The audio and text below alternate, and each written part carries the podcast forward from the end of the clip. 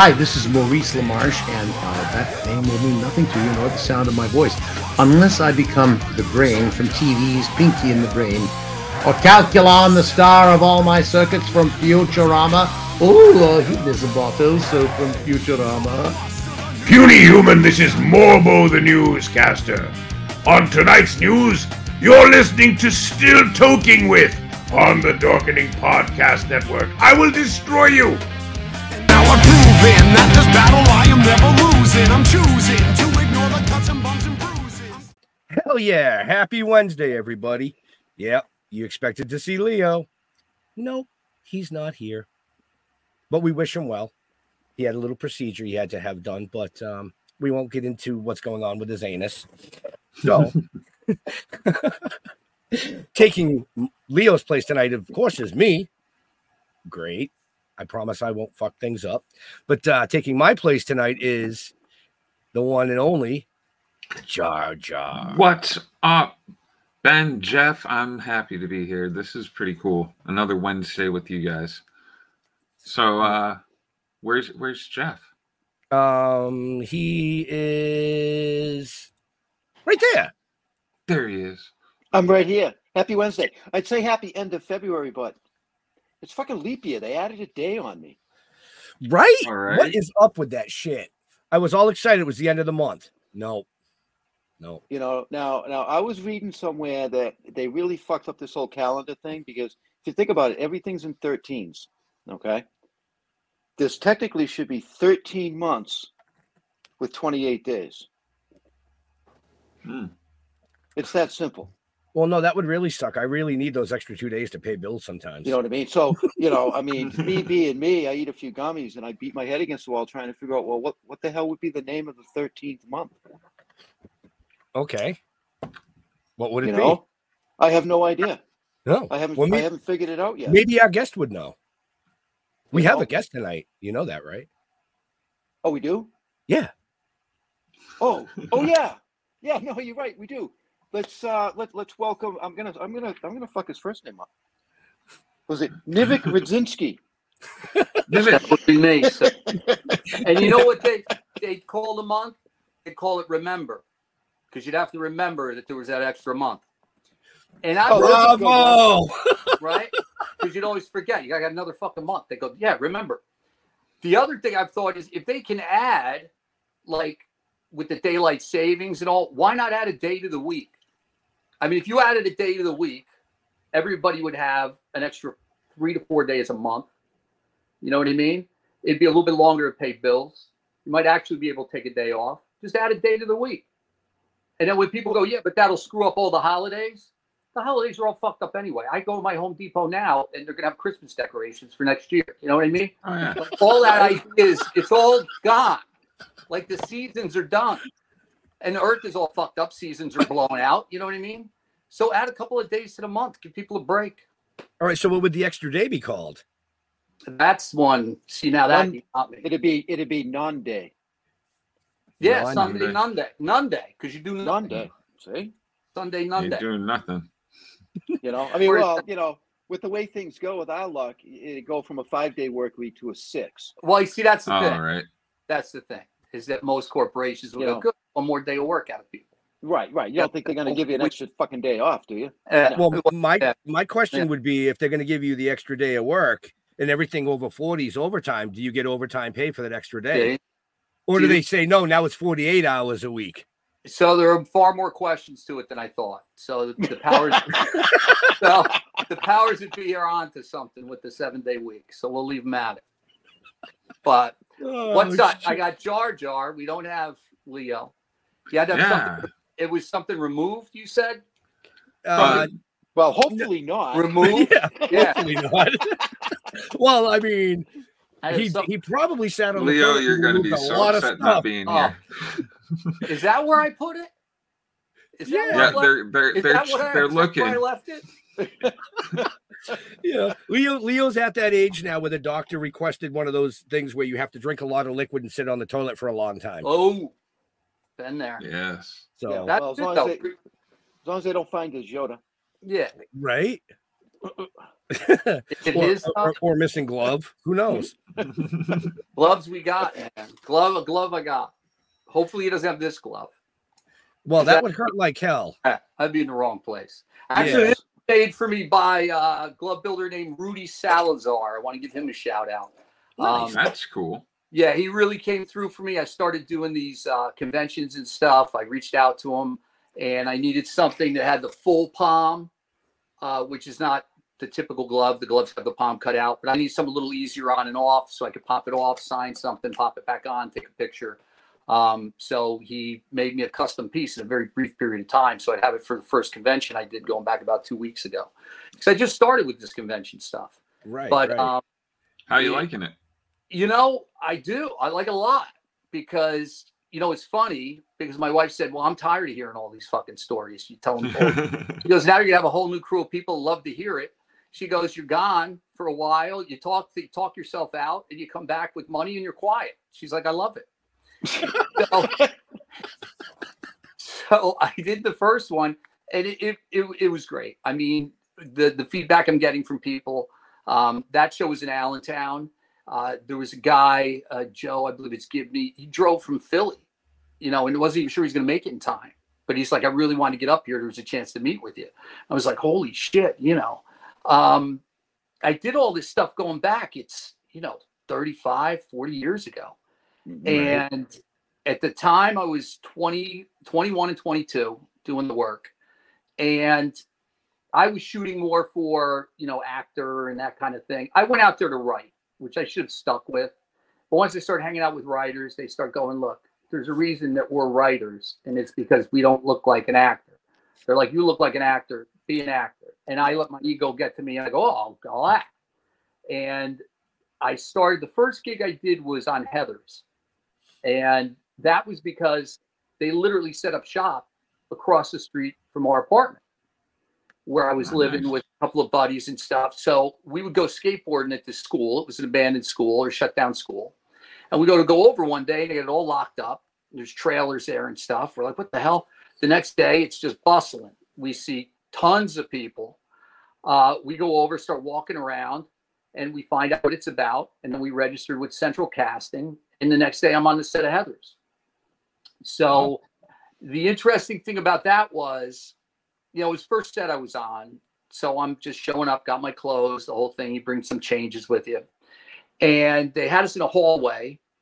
And the scene, it's in the opening credits and then again later in the movie, where they're bustling, you know, kids going down a hallway in high school. And they needed somebody to come up behind Winona Ryder and then just cross behind her. The thing was, when you crossed behind her, you would have walked right into the camera. So you needed to watch what you were doing. First guy they have in, he's look, you can't look at the camera. You can't guy kept looking at the camera. Well, I'm afraid I'm gonna walk into it. So they're like, next, they pull another guy out of the hallway. They're you. He couldn't do it. He kept looking at the camera. So I just happened to be there. You, you quick, try it. So I was able to do it. So now from that point, I became like the go-to. So when the PAs would get their little assignment, like go in there and pull 15 kids, we need seven girls and we need eight guys, and you know, and we need a couple of them that are going to do this. So they'd have to go in and kind of hand pick us. And I, again, I became the go-to because they're like, well, this guy could walk and chew gum at the same time, so we'll use him. Um, and he keeps his mouth shut, which is the one thing I can tell everybody. Anybody who's trying to get into any, and I imagine it still holds up today. If you find yourself on a set uh, for any duration of time, keep your mouth shut. Do what people ask you to do, short of anything that's going to put you at risk or get you hurt. So many guys, I couldn't tell you, would be sitting. We'd get all corralled up in the morning, and you'd see guys and you'd hear them. They're like, "Oh, they're going to pitch, right? They're going to pitch the director when they Hmm. pull them out to do, you know, to walk down the hallway. This guy thinks he's suddenly going to whip a script out and pitch a director. Now, this guy, the director's, of course, got his focus on something else. So I would see guys all the time. Oh, this is my chance. This is my chance. Yeah, that was your chance because you're not coming back tomorrow. So you had your chance and you blew it. That was it. You create any kind of put ask a question about what if I do that? Did I tell you to do that? No. Okay. Then don't suggest it. Don't do anything. Sit there, do what you got to do. So that really is how one job sort of led to another job. Um, Heathers, I did about two weeks on. And the interesting thing with that was they were paying everybody cash at the end of the day. So a lot of times people wouldn't show up the next day or the day after. So when they saw that that's what was happening, at the last shot each day, they would stop before they got started and they go, everyone who's here right now needs to come back tomorrow because they pick it up the next day, the rest of the shot or the matching shot. So if you cannot be here tomorrow, is there any chance you're not? I you need to leave the shot. You can see some people get up and leave. So my buddy and I, once we heard that, we had it wired because what we would do is we'd show up in the morning, usually hungover as shit. We'd go to the breakfast, you know, catering trucks, and now we're eating, everything's great. Check in, everything's cool. Let the right people see us, and then we'd go hide and fall the fuck asleep somewhere. And then one of our friends would come and get us and make sure we were in the last shot. Because when we knew if we could get in the last shot, we had work the next day. Because they'd say, well, everybody here could come back tomorrow. We'd like, sure. Yeah, come back, have something to eat, go to sleep until, you know, five o'clock. Sure. I'm up for it. Um, the thing about that movie was, you know, you hear about different people, actors, actresses, and stuff, but like Winona Ryder at that point was just, I mean, I remember thinking to myself, like, don't look in her general direction because if she were to glance at me, I'm like, I was afraid I just wouldn't be able to look away. You know what I mean? And she had this thing going with Christian Slater on that film. So I'm like, I don't need this guy looking like, you know, this guy. He might be good crossing in the hallway and all, but he's talking up Winona a little too much. Get him the fuck out of here. And of course, you know, Chris Slater or me, I'm going home. Yeah. So I, I kept to myself with that. Again, it was the first set. Um, I did try the one girl that was in there, Lizette, who actually I found out had a big background in child modeling with coming up with Brooke Shields and stuff. Um, but we end up in a cafeteria scene and you know we're between takes and now she's like right across the table from me. And i'm like well i gotta say you know. And it's not winona so i'm not worried about pissing christian slater off. So i look over and i see she's got a watch. So i'm like yeah tell me what time it is? And she or do you know what time it is? And she says no. And just sits. So i'm like oh shit. So i point at the watch. And then she goes like this and she says this is a prop. This doesn't work and she sits your hand back down and it's like tell me it's your first day on a movie without telling me it's your first day on a movie. Ask me what time it is on the watch that obviously isn't working. So um that movie came and went and then they called me one night late to do the uh, a walk on on the blob which Yep. there's a scene with um, some guys in letterman jackets and they walk into a diner and then Kevin Dillon's character comes in, and there's a death scene in the um, the kitchen. So just walked on a couple times, uh, sat down. It was late at night. It was that I remember was weird for me because I got a call at like nine o'clock at night. Can you be there at eleven? You know, and that's the thing about it with all the Freddy stuff because I did Nightmare on Elm Street four, and then I did the series Freddy's Nightmare, and I remember on Freddy's Nightmares at one point thinking to myself as I pulled up, because the sun's coming up, I'm pulling up home, you know, after all night shooting. And it occurred to me that at some point in the week, I had been awake during every hour of the day. You know what I mean?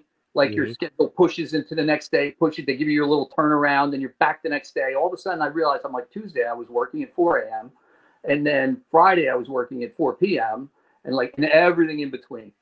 So it was incredibly grueling. A lot of that horror stuff um, was dangerous. Uh, you know, a lot of it's kind of on the fly, in a sense, especially that early on.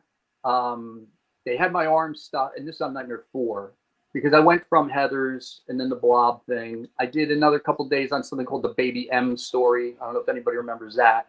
That was the first like in vitro case. So where somebody changed their mind midstream. Yeah. Yeah, and then it went to court and everything. But I'll tell you who worked on that was um the guy on motorcycle, big mustache from Animal House. And I forget the Ah. character's name. Uh, I, I know. I can picture him. Yeah. And uh and Dabney Coleman worked on that as well. Um Dabney's cologne smelled oddly like vodka. I don't know if there's a cologne that they make out of vodka. you know, it's a couple years sure ago. somewhere. Yeah. Uh, yeah, somebody's got a couple behind it, you know. Uh, but Yeah. take, take a picture. He's like, yeah, Isn't that Uh, a Russian? That's a Russian cologne, isn't it? yeah, yeah. Stinky not so. So uh so get through that one. That one was kind of boring just because it was just such a serious subject and and the way with the room they kept us in, it was just it was beat. But again, it was payday. From there I get a call to do extra work on Nightmare 4. Um, I do one day and then they call me back from casting and they, they call me up and they say, look, they're looking at you to possibly be stand-in for male talent. And they're also wondering what they're going to do about a photo double for Robert Englund, but I don't know if that's going to be you, blah, blah, blah. They said, can you make the commitment? Because it's going to be, a, you know, month and a half, two months, whatever it was. I was all over it because steady work. I mean, sure. So I go in and it, so I, they definitely used me for the male stuff, the male roles as a stand-in. And then somebody just saw the way I was standing and my shoulder height and just sort of my at ease pose or position was very similar to Robert's. So when they took the measurements, they come to find out that myself in Chuck Taylor's, which is what I wore then religiously, um, and Robert in the stacked heel, that we landed at exactly the same shoulder height and then exactly the same hat height when we put the hat on. So I started photo doubling on four. Wow. And some of it didn't make it on to the film itself. Um, but there's one scene and it didn't make it in. And I think that was one of the pics I sent where my arm stuck in like a rig. And um, it's they had my arm like hyperextended for a, a while and I've seen a video clip of it since, which I have on my Facebook page as well, which is Freddy Deux, spelled D E U X, all one word. And I mean, there's 10 guys on top of me. They're blowing smoke in a room. This thing is hyper. You could see a guy is literally holding my hand up because I can't even hold my own hand up any longer. And I'm in this rig. And I mean, I'm just sitting hoping that they get done before I have to piss or something because to get me out of it, and then stop everything. That's it right there. Now, this you could tell was a picture taken at the beginning because I'm still looking like a little bright eyed. Um, there's, there's other pictures I have. So now you can see where I'm sitting and then where the hand is. And then they've got those hoses. So it's this incredibly difficult situation, like position to be in to begin with. And then they had me reach the arm all the way out. And to just, it was unsustainable and those two hoses had armatures in them. So there's the guys working the armatures are like, you know, up in here, and suddenly he and I are friends, and you're just trying to get through all this stuff, and they're blowing the smoke, the noise. I, as I'm I'm writing a book about all of it, my trip to get out there, and then my experience there, and some of it I'm finding I'm almost processing now because so much was happening so quickly then that I didn't really, you know, you just kept moving. Just suck it up, keep Right. moving. So when I came out of that rig, I didn't have like proper use of my arm for like almost an hour. I was like, did I fuck? Even when I was in it, I remember thinking to myself, am I making a mistake by not asking them to give me a break? Because they'll just keep Mhm. going, going. Mhm. You know, they got to get their shot. They're going, going, going. Um, there was a guy there, Bill Forsh, uh, who was great. He's got to hold my hand actually, hold my hand up. But he was the one running over bottles of water, you know, fanning me off a little bit.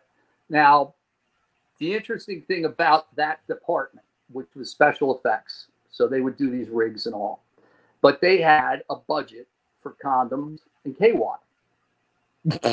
and A budget? a but yeah. Now That's why they became friends. Right. So now here's why though. You could take a golf ball, you put a nose on it, paint it red, shove it into a condom, slather the condom with KY with a little bit of red in it, and now you got this gnarly, nasty looking thing inside of some kind of membrane. You know what I mean? Uh, yeah, okay. yeah. Yeah, yeah. So that's why they were there, but that wasn't always how they were used. So, you know, I'd stop by every now and then and be like, hey, hey, you know, and say you have, but this time I'm stuck in that arm rig and I'm just dying. I'm like this. And I remember hearing something like clunk, and I turn around and look, and there's a 12 pack of condoms sitting on the floor. So I'm like, so they're like, come on, get through, you'll make it. So, you know, they're, they're feeding me these condoms. Go, come on, come on, you'll get through. So it's like, all right, well, it won't be that bad after all. But um, And that leads me to a funny condom story, which is just what Ben was waiting for. I actually I thought we were going to start at the beginning, but you went right for the end. So go for it. Yeah. So, so, so my apartment was across the same one that I went to work at Heathers. It was across the street from a supermarket. So I'd walk over there all the time. And at the time, I had a steady girlfriend. So I'd go on a Thursday or Friday night and I would get a 12 pack of Coors Light and a 12 pack of condoms. And I'd walk my punk ass right up to the cashier. I didn't give a shit. I'd drop it right there next to a woman with her eggs or whatever. And it would go down. I'd ring up. So I'd put these things down. And I'd hear a guy behind me go, Oh, busy weekend? So I went, Nah, slow night. I turn and look. He's laughing. It's fucking Erik Estrada. So the stud of studs. So I'm like, nah, slow night. And I turn to look and it's him. Then I walk out and I see the the Rolls Royce, you know, with the chauffeur. And of course that's where Erik's going. I'm walking back across the street. but um when it comes to the start, actually, now that you mentioned that was all the way back in Like, yeah, you you and I had a chat about you Yeah. know when you started that, and I think you sent me a picture of the van. Oh, did I? If I did, then yeah, then you yeah, oh yeah. oh wow. Yeah, I drove that from New Jersey, and I got as far as Calexico. Actually, you know what? That don't look drivable to me. No, no, not not at that point. And you know what? The shame of it is that little black clump in the back was a uh, a nice CR 125, Oh, And- and that's what I just got done doing was riding the desert, the dunes, which I'd never ridden before, and it was just heaven. So it turned out that was Christmas Day, and there were no gas stations open. So I did what I'd done a hundred times before. I start the van up, turn it off. It's now there's gas in the carburetor. I pull that cover off because the van, the engine's inside. I take the gas line off, I stick it in a milk jug. I turn the van on. It's running off a little bit in the car, but it's squirting into the jug. I can mix my two stroke, put it in the bike, and ride. I come back, and I don't know if I didn't tighten it enough. It was one time too many, but gas line popped off, and those were notorious because the distributor cap was so close to the gas lines and stuff. Mm-hmm. Whole fucking thing catches fire. I lose everything. Damn. So I'm standing there watching everything that I had burn to the ground, 3,000 miles from home. Now, thank God, before I left, when I closed out my bank account, there was a girl that I went to school with, Allison Fisher. God bless. I'm cashing this out, and I think it was like seven grand, which then, you know, this is like early 80s. it's a nice so- chunk of change. Yeah. She goes, What are you doing? I go, I'm gonna drive cross country, go to California. She goes, You just take you can't take that. I asked for thousand dollar bills. That's how stupid I was. I go, get that. They're like, I don't know if we if they do make them, we gotta order them. So she says, Where are you? I tell her, she goes, You need traveler's checks. I go, What are you talking about? She goes, You need traveler's checks. And she I go, I don't have time. I want to go. I'm going. She literally says to me, I'm not letting you leave here with that kind of money driving cross country cash you will sit. I had to sit and sign each one. You know what I mean? Mm-hmm. The receipts, the whole thing. I'm sitting. I'm like, this is a pain in my ass. She goes, I'm telling you, you're not leaving. And I knew her from school, but it wasn't like we we're best friends. So she was really putting herself out and going, no way, it's just not happening. And thank God for it because that's what ended up burning was the traveler's checks. But now I have to get refunded the traveler's checks, and I've lost all my ID in the fire. So I'm watching this thing burning. And I remember I'm standing with the fire chief. The whole town came out because it's this little town. It's Christmas, the black smoke. Everybody's like, what's going on? So they're fighting it. It's just about die. All of a sudden, you start hearing this pop, pop, pop. So he yells, everybody, get back, get back. So he looks at me, he goes, Do you have any ammo in there? I go, No. He goes, What's making that? What is that? I said, Well, I had a couple little propane for cooking. He goes, That would have went a long time ago. And then I'm thinking, and I go, I loved when I was able to get because at the time you couldn't get Coors everywhere. So I thought I was fucking smoking a bandit. I mean, I could get my hand on Coors, forget it. The cooler was half full, half light, half regular Coors, the whole trip out once I could get my hands on. it. So I said to him, it might be the beer. I had about a case of beer in there on ice. Maybe the cooler finally, oh, oh. So he yells out, it's just beer, go back. So I go, I go, Chief, just beer? I go, you know how bad I need a fucking beer right now? Yeah, so right. he, Yeah. So he starts laughing. He goes, Well, you're taking this pretty good. I go, What am I going to do? So he says, You have family out here? I said, No, no, everybody's in Jersey.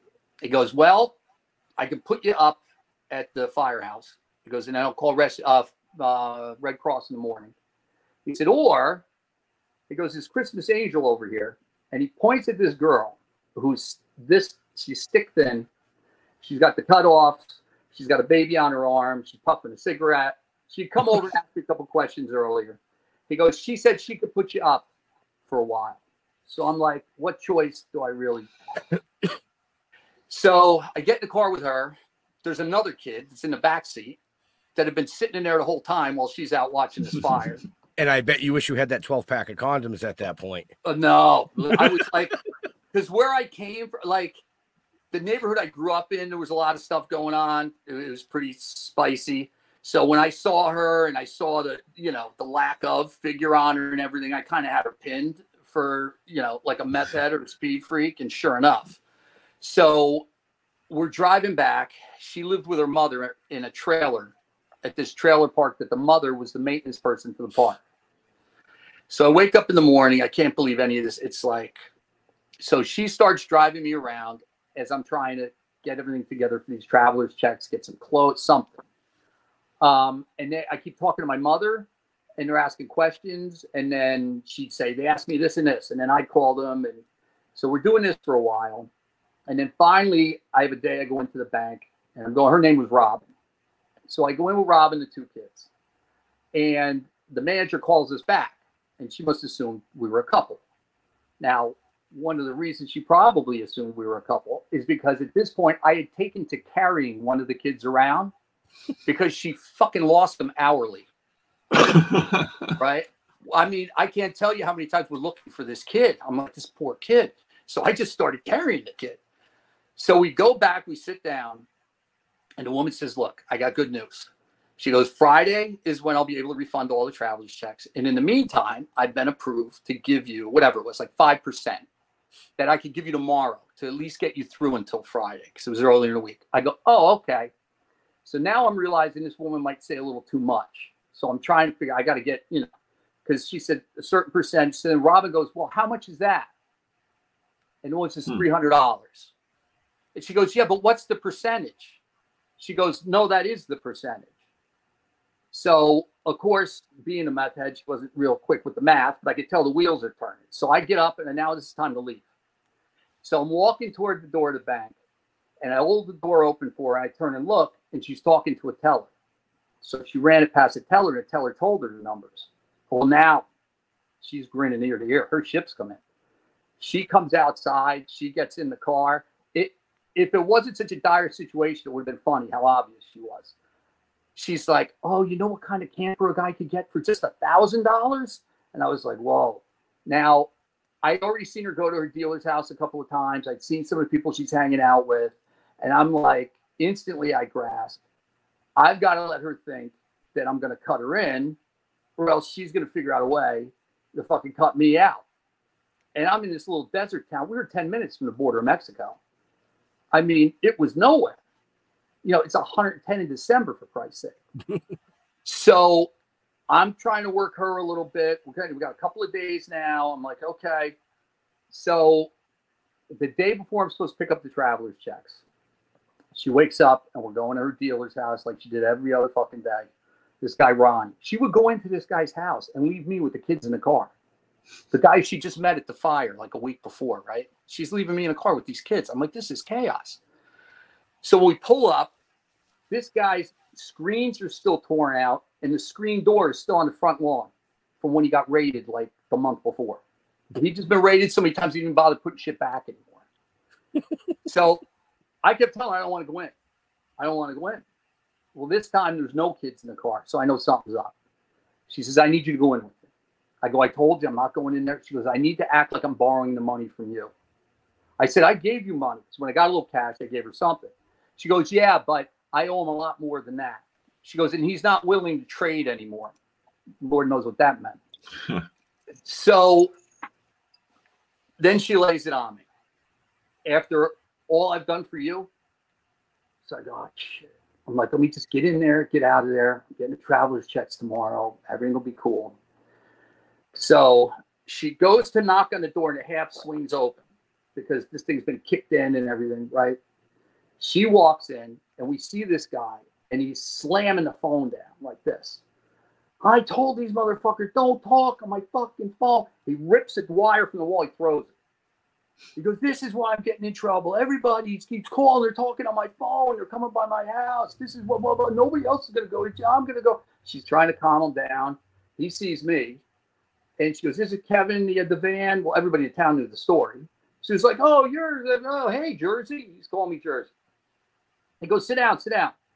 So we sit on the sofa. She sits down and she goes, oh, oh, oh. She reaches behind her and she pulls out a fucking nine millimeter, right? And she's going, Oh, when we used to go to clubs, Ronnie used to have me hold it because they don't check girls and they don't. And I'm sitting like this, thinking it's way, I'm like, Whoa, whoa, whoa. Now, before I didn't want to meet this guy. Now I want to know where the fuck he is. I'm like, Where'd this guy go? So he comes out, and he's laughing. And he says, What's wrong, Jersey? You never saw a gun? So he takes it from her and he goes, If I were you, I'd be a little nervous or swinging that around in front of my face still. And he puts it under the sofa. He hands me a beer. We're sitting having a beer. We're talking. All of a sudden, there's this fucking knock on the door. Boom, boom, boom. Nothing. He yells, Who is it? Nobody says anything. Boom, boom, boom. Who is it? Nothing. Now I'm thinking to myself, you could push that door open. The door can't go busted out. They kick the door down, we could you could just pull. Who's knocking? This guy, it was like slow mo. He reaches under the fucking sofa. He comes up like this. He stands up. He takes two big steps towards the door while he's cocking his thing over his head. Now he's standing next to the door like this, and he's yelling, "Who is it?" And my whole life flashes before my eyes. I go, "This is it." I go, "It's going to be police. They're going to kick the door in. He's going to shoot. They're going to shoot. My mother's going to hear that I got shot in some fucking meth lab in the desert. You know what I mean? Which she's only going to find out when the bank calls her, going, You have any idea why he's running so late? I mean, I'm going, This is it, man. This is fucking it.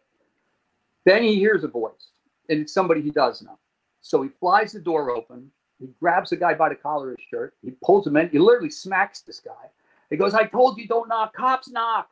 Cops, get the fuck. They go off in the room to do whatever they're going to do. So with that, I get up and just start walking toward the door. She's like, "You want to go?" I'm like, well, "Are you fucking kidding me?" But I want to go.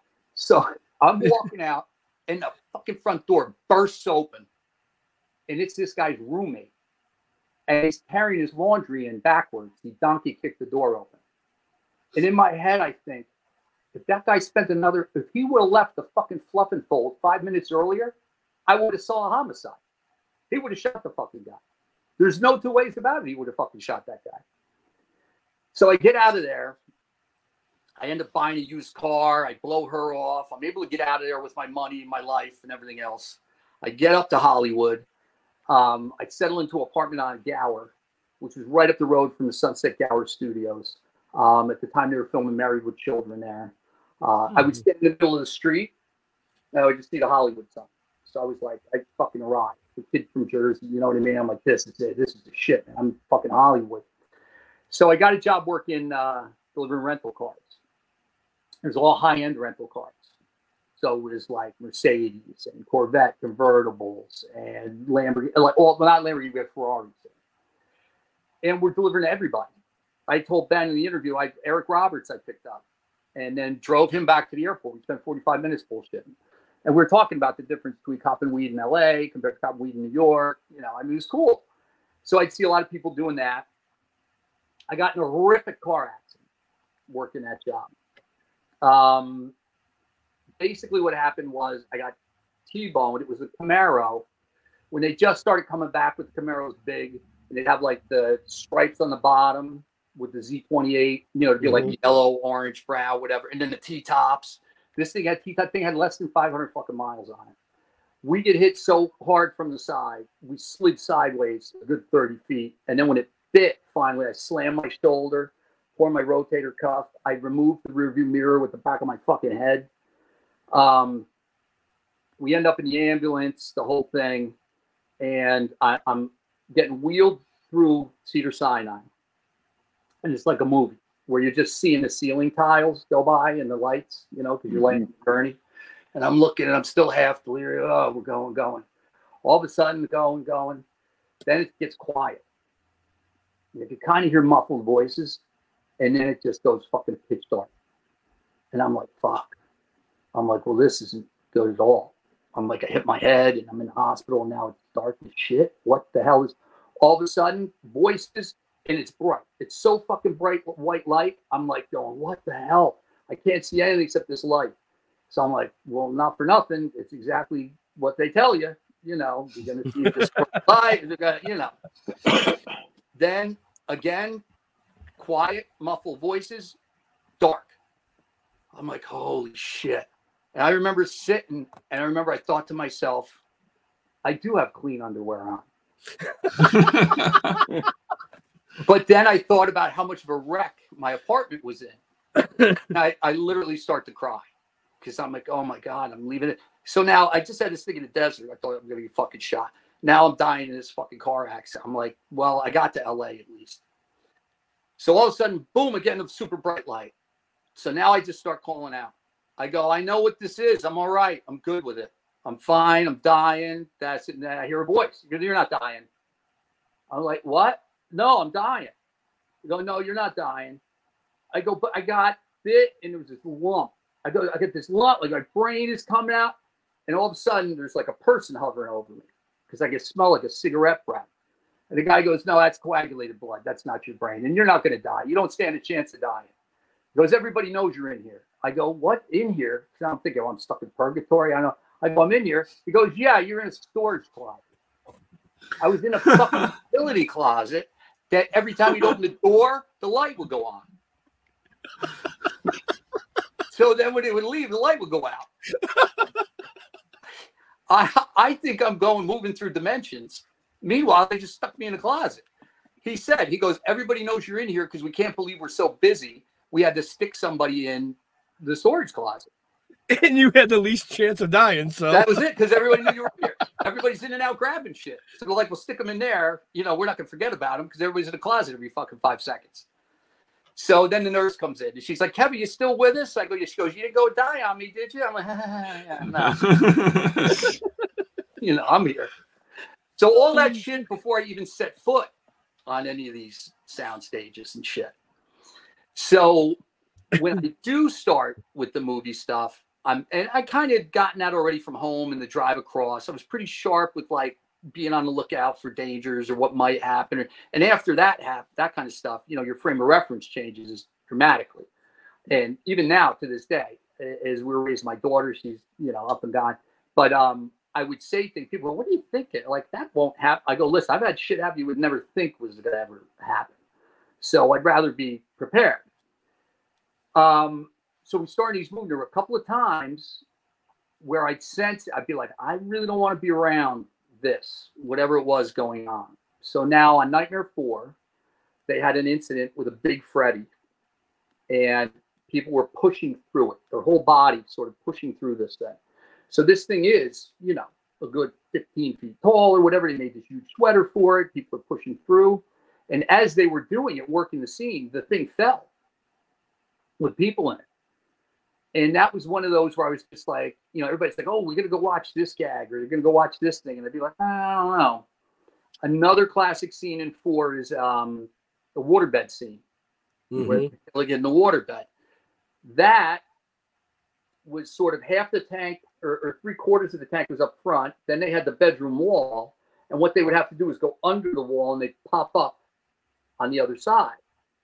And they had all this fight stuff going on. The water temperature was cold. It was another one of those where they go, Oh, you're to go see they're shooting or whatever today. I'd be like, "Mm, uh, I don't need to be over there.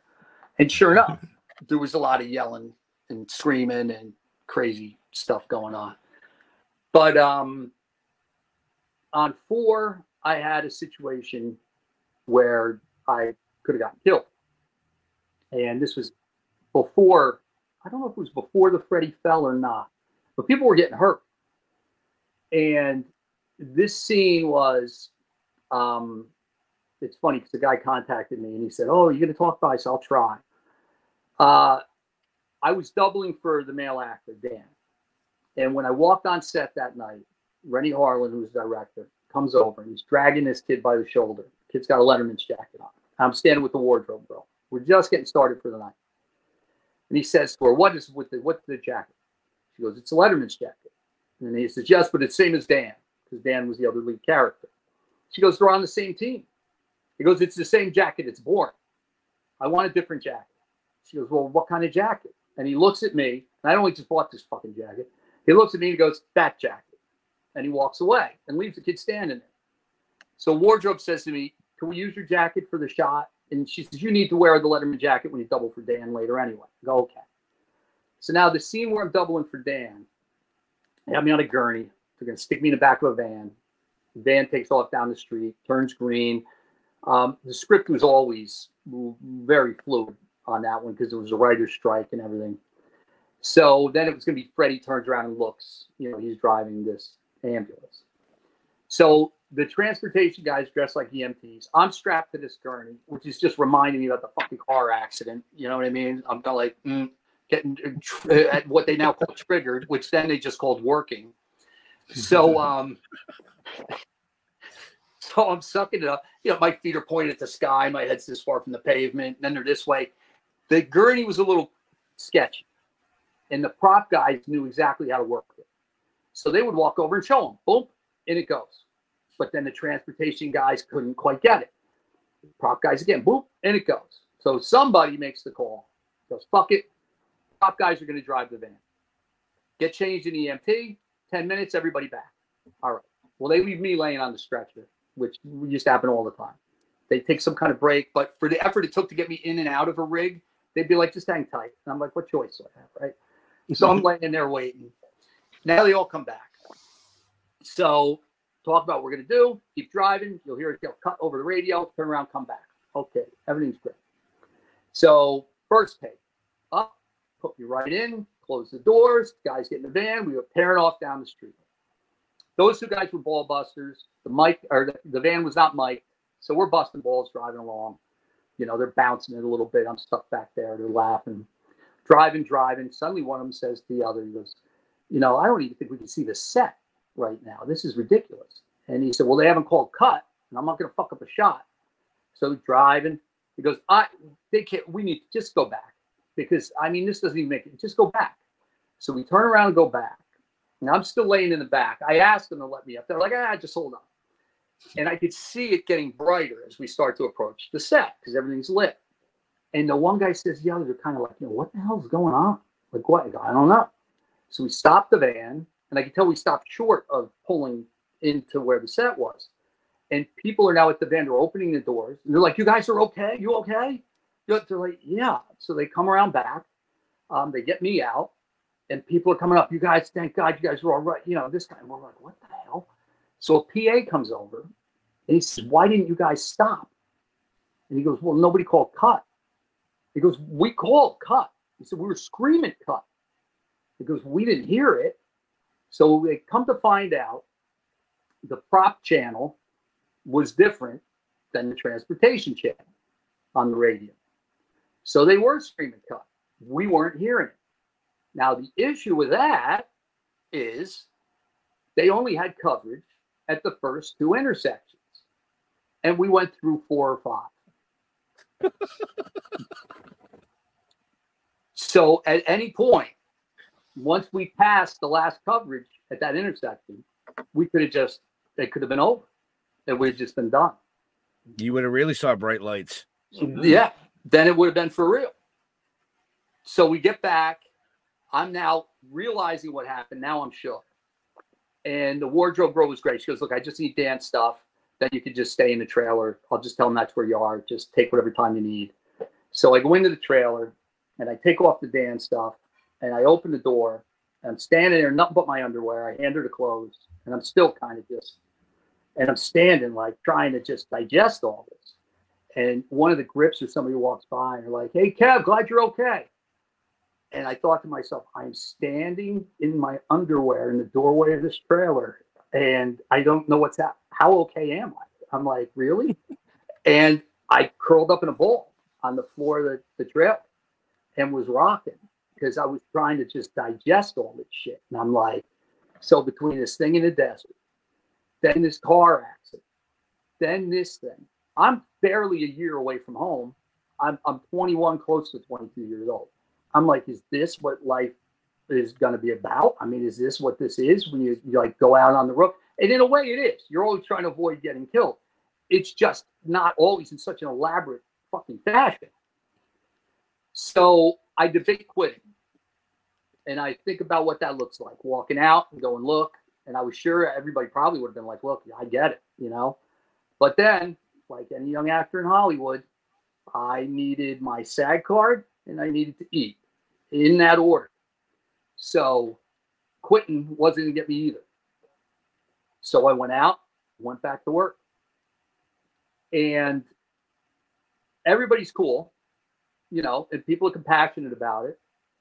But the truth of it is, it's the fucking film industry. We're making a movie. Right. So you go, I, I could have got killed. You're absolutely right. It was scary as shit, but you didn't. And we got another hour before we got a fucking curfew. So let's go, you know. So you didn't have time to really digest this shit.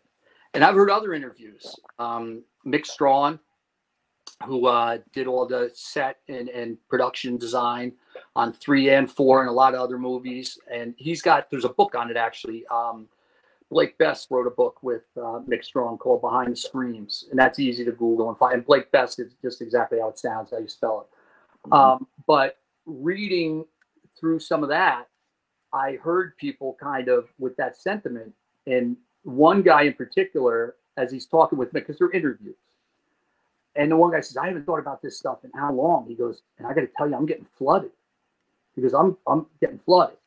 And that's really what started happening for me when I sat down and started writing this stuff and then going through these old pictures because just so much happened like all the time. It was just nonstop. And Freddy's Nightmare, for me, it was more uh, like a mind fuck. And, and, and it took a toll more mentally than physically for me because I was a stand you know, there were guys there hanging lights, you know, 18 hours at a clip and just grinding themselves out. You know, I joked with Ben. I said, I don't know how those guys got through. I said, I could kind of speculate, being it was the 80s. You know, I'm sure, I'm sure some of them had a little help to get through. Yeah, somebody was a little snuffleupagus. So, um, but my thing was because I stood in for Robert, I could be put in these really crazy situations. And I would have to run through it maybe 20 times, whereas he's going to step in and do it twice because I'm while they're adjusting the lights and all that shit. So, you know, sometimes people will have a little bit of a curiosity, like, oh, I wonder what it's like to actually lay in a coffin and have them close it on you. Um, Hmm. That was a scene that, that I had to be a stand in for because Robert, the first thing I noticed, and it makes total sense, they do not design them for whoever's in it to sit up, right? They don't. It's a squishy, spongy, springy. So every time I would have to sit up in this thing, it was like, you know, it, it was a hassle. And then they'd put me back down, close it again. The curiosity about what it's like to be in a coffin, it's over after the first time it happens. I'm going to tell you right now. You can lay in there once, they close the door, they lift it up, they go, I'm good. But with this, they had to keep doing it, doing it, doing it until they got the lights right. They got this right. They got that right. And I'm the schmuck in this uh, coffin, waiting for them to open it so I could half do a fucking crunch, try to get my ass up, just to go down again, close it again. Then sometimes we close a little longer. Like, well, did they remember like what's going on? You know, they forget about me, which has happened. um, it, they did a scene. It was um, plastic surgery was the theme of that particular episode, and they had me on one of these gurneys again, and a sheet over me, and it cut out so just my nose was the only thing you could see, and I'm laying down. And what would happen on occasion? We were all working these crazy hours. I was the only one that would end up spending some of his workday laying down. So sometimes, with no uh, nothing, I'd, I'd fall asleep. So that was one of the times I happened to fall asleep. I'm under the sheet, and it would be the strangest thing because you know, I'd fall asleep sometimes and I'd wake up and I'd know, okay, I'm at work, but I didn't know if we were in the middle of a shot. it, it'd be dead quiet. Can't move.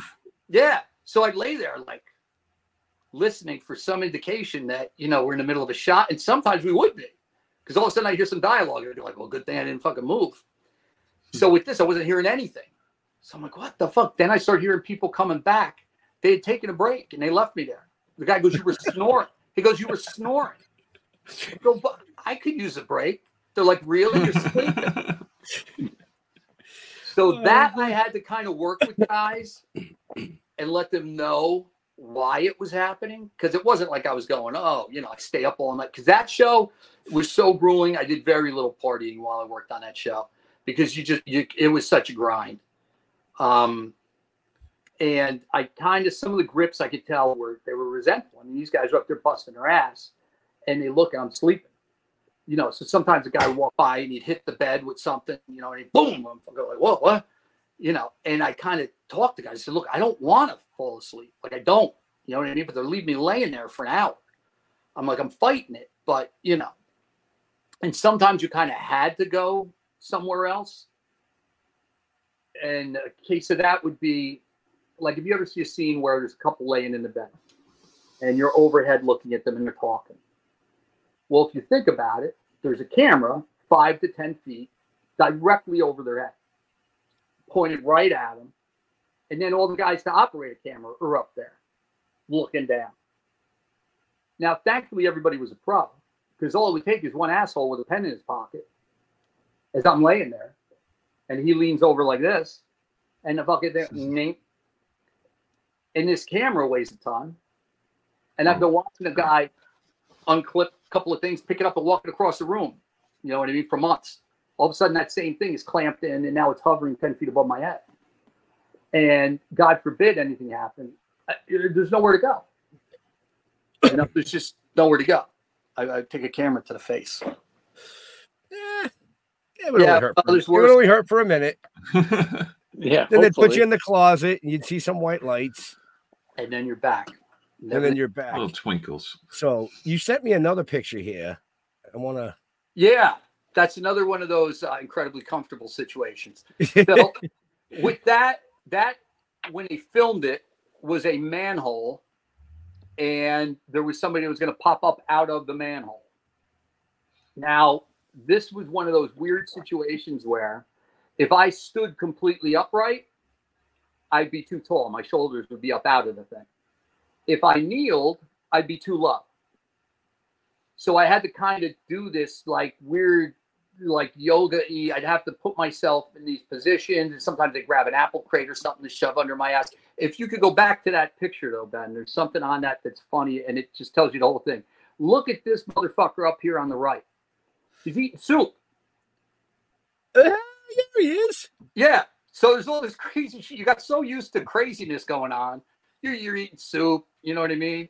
You This one's over here. t- yeah, that one's taking a selfie, and yeah, yeah. It's like people are just doing their own thing while there's this chaos going on. But I'll tell you what, if you didn't grab the soup while it was there, and that's the other thing, I'd be sitting there. You think I'm not smelling soup where I'm standing? I'm smelling. So I'd like some fucking soup too. Mhm. You know what I mean? So, and that was Mick who designed all that stuff. And I made a joke with him. I said, you know, thanks to your expertise and vision, I've been in everything from a guillotine to a stove to a manhole cover, you know, a manhole. Um, so yeah, I was like the guinea pig, you know, that they run through these things. And one of the Freddy's nightmares, there was a guillotine. And I had to lay in this thing, and it's like 10 inches above my neck or so. And I'm just trusting everybody knows what the fuck they're doing. And the thing of it is, I know some of them had less sleep than me, and they don't get to catch a nap. So you really had there was a lot of trust, and there were a lot of great people working on it. They may not have had the usual faculties or budget that they were used to to really execute in the way that they had become accustomed to, but they still. And I'm assuming it. You know, you may talk to some of these guys. They go, "No, we had no idea. You're lucky you're alive." but they seem to. You know, I I I had to trust them. I just had to. You know, there was one on the Freddy's Nightmare. They were trying to rig a glove so that when you drug it down a uh, a gutter pipe, it would throw sparks. So a guy would say, this was always my noise. knew I was in trouble. One of the other guys in another department, because anything with the glove, it would be me. Any of the glove shots on um, Freddy's Nightmares was me. Anytime you saw Freddy, but you didn't see Robert's face, that was me. So if there was anything with the glove, with the effects or whatever, guys would call me over to kind of consult. Does is this right? Is that do you think this will work? That work? So guy calls me and he's got this glove, and I see these wires, and I remember I'm like John, what is it? Oh, we got to get it to throw sparks, man. I'm trying to. So he plugs it into, I guess, a car battery, marine, I don't know which, but I'm, I'm dragging it down. It's sparking a little, but then it spark a little. Now the fucking thing gets hot like that and burns the top of my hand, one of the rivets from the glove. Because, you know, they got these things that are riveting them all in place. And on the other side, it's just a bare rivet. So I'm like, ah, he's like, just a little. lo-" I'm like, no, like, so I take this thing off. and I remember later in the day, I'm doing something, and somebody comes over to me, and this was sort of the fun of it is that people were ball busters on this thing. You couldn't get involved in any real physical humor or pranks or anything because it was just so dangerous. You know what I mean? So everybody would just kind of say little, you know, just take little shots here and there. So somebody came over to me later that day, and I still don't know to this day if they're busting my balls or not. But they go, "Hey, how'd it go with the glove thing?" I go, "Well, it's not throwing sparks and all." He goes, "I thought something was up because they're working on it now. They're talking about plugging it in." I go, "Plugging it into what?" He goes, "Like an outlet. They're going to plug it in." I'm like, "Well, for fuck, not. I'm not getting. what are you talking about?" But then it never comes up. You know what I mean? But I'm left to sit there for a couple minutes going, "Is somebody really going to expect me to do this?" So there's a lot of camaraderie on set. A lot of pictures I have. That other one I showed that you showed with the arm rig is a Polaroid. Yeah. That was somebody who just was there. They snapped the Polaroid. They had to take pictures for their own continuity, and they cracked off a couple extra and came over handed it to me. So just to Right. think that with everything else going on, that somebody was uh, took the mind to go, oh, you know, took a couple minutes, took it and handed it to me. Which without it, and I'm so grateful, you know, without it, I wouldn't have record of this stuff now. Right, right. So Right. and then Like this one here. That one what's interesting with this was this is i've got a glove on there too. I just noticed that. Um this would be as before i stepped in i had a little slimline 110 camera i kept with me. And i would crack off shots. And then with, before i go into a setup like this i would hand it to somebody who was nearby. And i go crack off a couple shots in me when i get in there. And they go okay so they take their shots then we would keep doing our work well they had work to do so they would go back to work so the camera might be floating with this person for an hour or two. Suddenly we catch up. We go, oh, here's your camera. And I took a couple pictures. I saw some cool stuff. I'd be like, okay. So I have stuff like other people took that was really cool. Um, but a lot of the pictures, you know, it's crew and cast. But I got a bunch of stuff that's Robert behind the scenes that has nobody's seen, you know, and I'm trying to figure out how to roll this stuff out. So just putting word out. I know you guys reach a lot of people. If anybody's familiar with this NFT shit, by all means, reach out. I, I've got a picture that's never been seen. You know what I mean? And, and to have Robert sign one of those would be an awesome piece. So, and they're only going to be new once.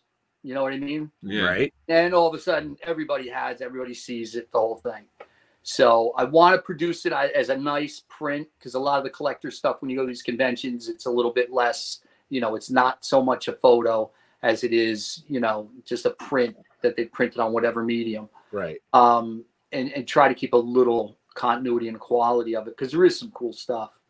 Um, i'm meeting with a guy next week who's going to clean them up a little bit and then i'll put them on my page. But uh You you mentioned that you know you were writing a book. Had, have you ever thought about putting out a, an actual photo book? That's the Oh, other thing. Because that other- would that would be really fucking cool. Mm. You You know, know I that was- mean, Robert did W Freddy Deux. yeah. So What I thought of is if you remember back in school, they would have those magazines like Dynamite or something where you could Mhm. pull out a thing that's a poster or whatever. Yeah. I thought doing like a spoof on those, like do it in that style, but a more a higher quality. yeah, you know, could be really cool. And I have another project I've been working on forever because um, I repaint vintage pinball machines. Hmm. So That's an interesting gig. yeah, and um, I would get these things, and I'd have to sand them down, but have all this graffiti gouged in it. And I love graffiti, all different kinds of graffiti. And I thought to myself, I suddenly felt like custodian of this stuff. I'm like, look, it was super important to Miz that people know where he was in '79. You know, Miz was here. I go, and there's no way that this graffiti survived for the last 40 years, you know, to die a slow death by palm sander in my garage in Jersey. So I started taking pictures of the stuff, and I've got reams of it, and some of it is so cool, and some of it's so crazy. Um, there's one guy, he put his name on every game, I almost every game I came across. This dude Dick.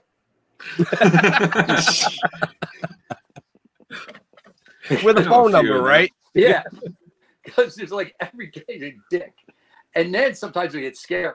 You'd see SWA stickers and stuff. I go, this is great. I got one It's got a bumper sticker. It says elect Wallace, wow. which is the guy that was, yeah, he was anti-segregation and everything. Yeah. Yeah. There's the bumpers. And it's one of those old 60s, 70s ones where it's flat black and then it's got the fluorescent orange lettering. You know what I Mhm. mean? And it's not even like a plastic that would hold up to weather. It's just like a paper. So yeah, that I got picked. I pitched a lot of that stuff, but I am looking into exactly how to roll it out. But I, I started with the book, and then the nightmare stories were coming up, and I started telling people, and they go, "That's like there's an appeal just with those stories." Yep. So then I was like, "I'll write the book. I'll do these convention things." But then I was like, "Well, it's going to take a while to write a book, and it seems like you know there's the demand there, the curiosity." So um, I said, "Let me just scale back to just the nightmare stuff," and then um, we started with these uh, appearances, and it's you know it's been great. Right, right. So, Yeah. do you have any appearances coming up? Um, I do. What I've got coming up is um, the next one's gonna be March 10th, and that is in New Jersey in Wayne at the Collector Fest. And then there's also something called the Monster Expo, and that's up, I believe, nailing down. Oh. That one we're still nailing. I feel like I'm in a Rubik's cube. Yeah, you just you cut out for a second there and then popped back Oh. in. So you Oh, said the okay. Monster Expo is up Yeah. by and it went boop. I think just I, I think that's in Maine. We're nailing that down. Um, Ohio Terracon, but that's next year, is going to be um, Craven uh, themed. And then I'm working out something with a guy, another one in Texas, but we don't have a date just yet. The thing is, they book all that stuff a year in advance. oh, I know. Yeah. So jumping in, you know what I mean? I'm, I'm Yeah. starting to, I'm scheduling from the back, you know, the end of it and then bringing it in. But I'm also trying to get some of the stuff up front now where I can squeeze in and there's still enough time. A lot of it is educating people on who I am and what I did. Right. Because I have to say straight away, I'm not a cosplayer. And then because it worked so well when they cut everything together, people don't realize there was somebody doing what I did. You know, they just assumed all of it was Robert. Well, And- that's why they call it editing. Yeah. And, and that, to Robert's credit, I remember sitting with him. Now, I worked with him on four, but that was super chaotic. Um, and actually, just another quick note on that. When I lent them that jacket that night, okay, the scene with that kid was walking up to the Crave Inn. So they shoot the whole thing that night. He's walking up in my jacket. Well, now we're back at the soundstage like a week or two later. Jar Jar knows what's coming. Yeah. So, and I see on the call sheet, picking up the interior shots where the kids are now gonna they're gonna pick them up walking into the diner, but nobody's asking me for my jacket. So my wheels start turning. I think you know I can insert like a blooper in this movie. Like nobody's asking me about the jacket, but I didn't want to get anybody in trouble. So come to conclusion I'll bring the jacket with me to work. If anybody asks about it, then I've got the jacket. No harm, no foul. It turns out that was one of my busiest days on set. It was one of the times they put me in full makeup. And it was for the shot where um, Alice sees him, Dan on the operating table, and there's a Freddy that's in scrubs, hospital scrubs. And that's that was me. They had me in the scrubs. It was a distant shot. I called it distance doubling when it was far enough away that you know they could put you in a schlocky mask and it'll work. So I'm tied up. I'm in this mat. I'm like, I can't get out of here. Like, go get my jet if I have. And they're shooting that scene on the other side of the soundstage at the same time.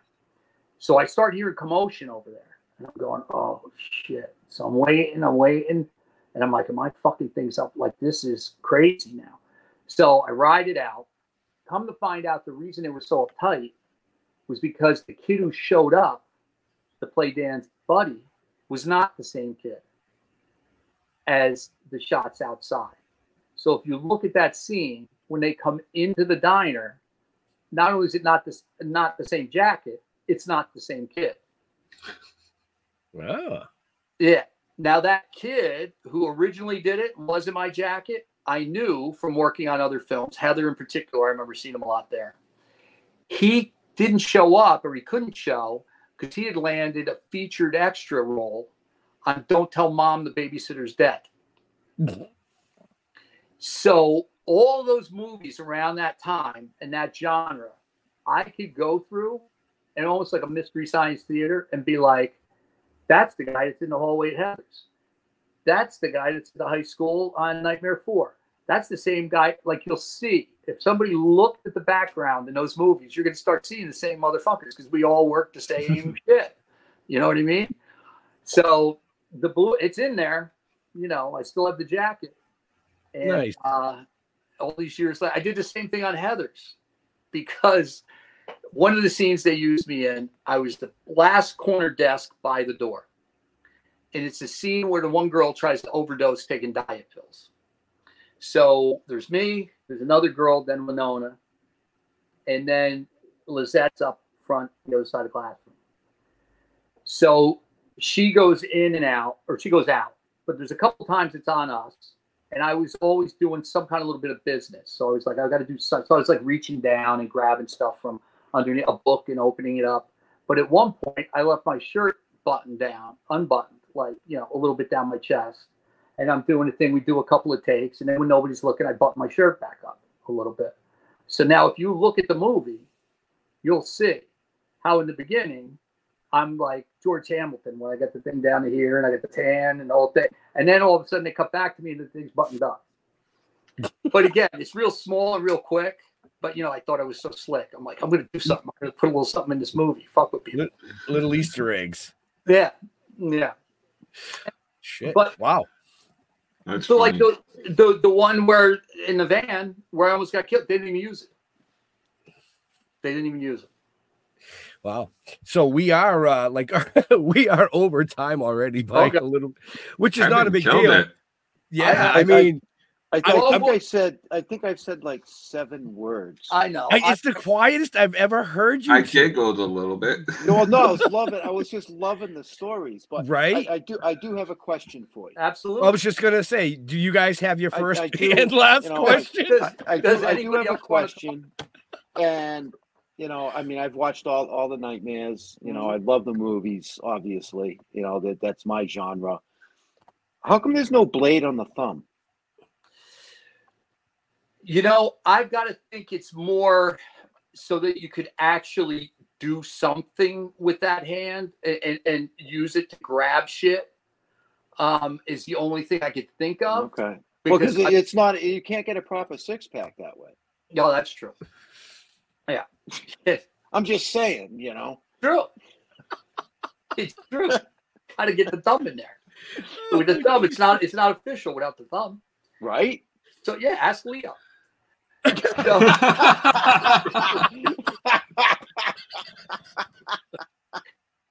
Perfect. Leo's like, bring him back, motherfucker. oh yeah. It only I'll- took an hour and 12 there. minutes, but we got to you, Leo. Yeah, he's like, I'll be there next time. But yeah, questions. Any, you know, I tend to get rambling with it once I get going. No. I mean, you know what? Those are the those are the best shows that we have because like I told you before we did this, we don't do scripted. And if a guest if a guest just goes, we just fucking let them go. yeah, you it's know? a of... you're gonna hear things. You know, you're telling stories that nobody's nobody's had the chance Yeah. to even hear before. no, it's true. You know what I mean? And that's that's fantastic. And I think that's what you know. That's what really makes it. So, you know, Right, but right. um, you know, I am missing the blade on the thumb. Yeah, it's, there, there's never been one. Well, you could come up do your own horror movie now, but only have a blade have a blade only on the thumb. Oh, there you go. Then you'd just be it'd be constant because you couldn't slash. Well, that's Well- the other thing. You know, everybody talks about Just slash. call it thumbs up. thumbs up. Thumbs Uh, up. Your somebody just stole that idea. Right? There's a Yeah, script being written, written as we speak. Oh yeah, it's just that quick. Right? Jar Jar, you, do you have a Uh, first and last question for the guest? Well, now that you're doing puns and stuff, uh, d- when you hit them, do you do you go out into the floor and like look around and check out the stuff and pick up anything? Or are you a collector of anything? Um, not yet. And I say that because I was not one prior. You know, I've got my photos from the stuff. I've got a couple little trinkets and things. But having only gone to one, I walked the floor and looked around and I saw a ton of cool shit. So I was like, if it's going to be like this at every one of these, I'm like, I'm going to be leaving with half the money I made. I go, because there's a lot of cool shit. There were guys at the last one, um, Horror Gods, and they make these elaborate ena- enamel pins. And he came over and gave me a few. And uh, one of them is the Power Glove. And what's cool about it, I have it on my page, is they put the little Swarovski, whatever the hell's in it, but as you move it with the light, it looks like it's lighting up. And it's like Oh, this wow. big. It's a glove this big. Yeah. You can look on my page, you'll see, because I, I literally put it in there and I said, Am I tripping balls? Or, or does this thing look like it's lighting up? And somebody replied, they go, I think it's both. Right. right. I think I saw that. I think I saw Yeah, that. yeah. But they make cool stuff, and everybody's making great looking Oh stuff. Oh yeah, yeah. Jeff and I have had the pleasure, and, and Jar Jar too, because he's part of the road crew to do a lot of these uh, horror conventions down the East Coast, where we actually go run the panels, Okay. stream them live like we're doing tonight. You know, uh, but Mhm. yeah, there's some really, really cool shit out there. Oh yeah. It really Some is. really cool shit out there. But That's to our viewers and listeners, if you want to know about all the cool shit that Kevin's done, make sure you check the show notes up above or down below because it's all in there. Follow them, check them out, go see them at a convention, you know. Um, so go ahead. You were going to say something. I'll let you keep going. I don't give a fuck. No, no, no. Well, you know what? Jeff's We- the one that wants to eat. I, I yeah, I want to eat.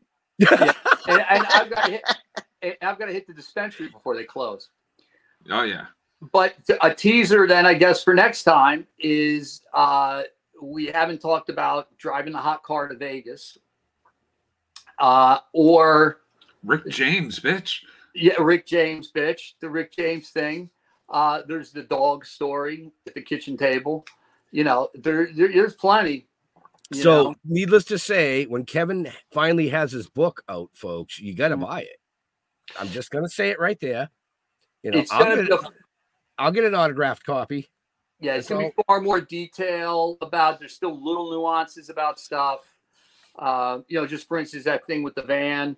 Uh, it happened that the fire was right next to a canal. There was a man-made canal, and for a second, I thought I could push this thing in because a waterlogged van is better than a burnt van.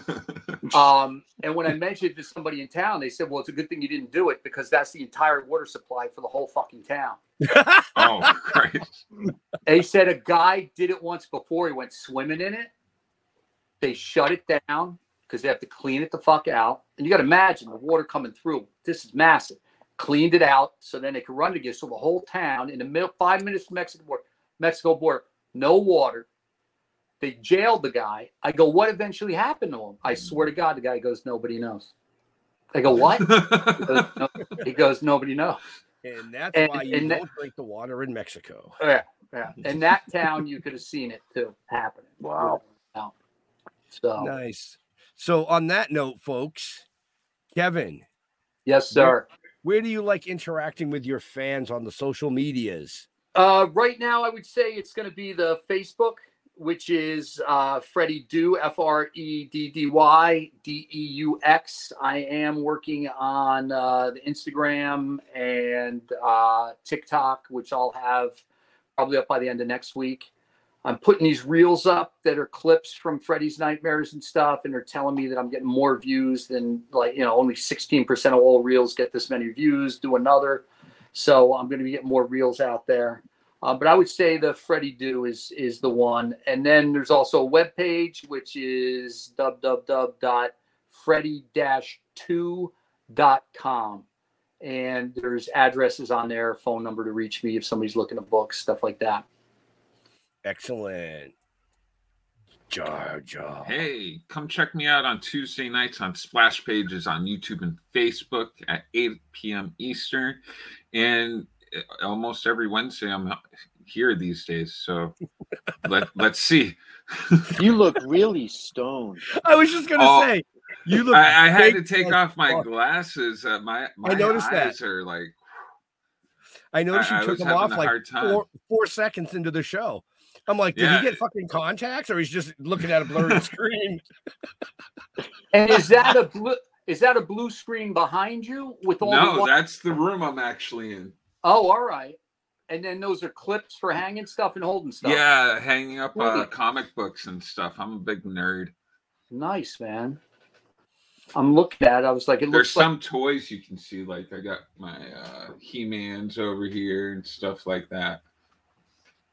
He made. I, I was surprised at how big. What do they call it? Go to or go? It was of the universe, Masters of the Universe. There's some. A, a buddy of mine, his son runs. Uh, he's one of the two. It's the Brothers of Destruction, the BOD, and they do like a live auction once a week or something. But he's been, Oh, nice. yeah, he's gonna be one of the shows I'm doing. Wow, Jeffrey. Yes, sir. Jeffrey Oh. can be seen inside the next half hour at the kitchen table. At the kitchen table. Uh, yeah, don't follow me anywhere. Um, if you go to stilltoking.com, you'll find all the shit you need to know about us or uh, Toking with the Dead on Facebook. And be sure to uh, get our book. Uh, the novel is out. Um, actually, you know what? Fuck it. Get the book, get the five comics. You'll have a ball. By the live action series. You know, the Yeah. live action shit. Uh, the book's available on Amazon, Barnes and Noble. Just, uh, you know, uh, look up Toking with the Dead. Uh, you might end up with Talking with the Dead, but fuck it. Just go to Toking with the Dead. It'll autocorrect that autocorrect shit. Sometimes it helps me, sometimes it don't. Yeah, it's everybody. I, you know, I mean, go figure. You know, when I when I when I when I when I'm trying to find Bob and it goes up boobs, well, I'm happy. There you go. It's like, That's great. hey, hey, spell check. It will never be duck. Oh no, no, no! It's never a It tell, duck. it, it tells spell check. It's like spell check. It's never gonna. It's never gonna. You know gonna what I be. mean? No, I no. Mine pops up as luck, and I don't know where the Oh, fuck that comes from. No, You know I'm, what I mean? Or, Too or puck, but I don't play hockey, so that's irrelevant. well, that's how I remember all my passwords. Is I'll put in like fuck AOL, uh, you know, fuck AOL, and then fuck whoever. Like that's my It password. auto corrects. Yeah. No, no, no. I just put it as my password so I never forget it. so I'll be like, fuck Bank of America, you know, whatever it is. Oh yeah. Yeah, So there you go, folks. Now you know how to hack into Kevin's yeah, stuff. yeah, there you go. You just just put fuck in front of it. That's it- it. It's probably Kevin's. Yeah. Well, there's little variations, you know. So, want to thank Kevin for coming and hanging out with us tonight, telling us some really cool stories. You know, like I said, make sure you get out, check them out at events, check out the show notes. You know, like Jeff said, stilltoking.com is where you can find out, out about all the shit that we do. Uh, next weekend, we're going to be at Northeast Comic Con Cabin Fever in Boxborough, Mass. Come out, see us. You can get a copy of the book there. We'll even fucking sign it for you. Maybe, if you're nice. Or maybe not. We'll see what happens. But to all our veterans and first responders, we want to thank you for doing what you do so people like us can do what we do. Stay safe. We'll see you next week. We're out of here. Yeesh. Take care, guys. Thanks a lot. Thank you, Kevin. So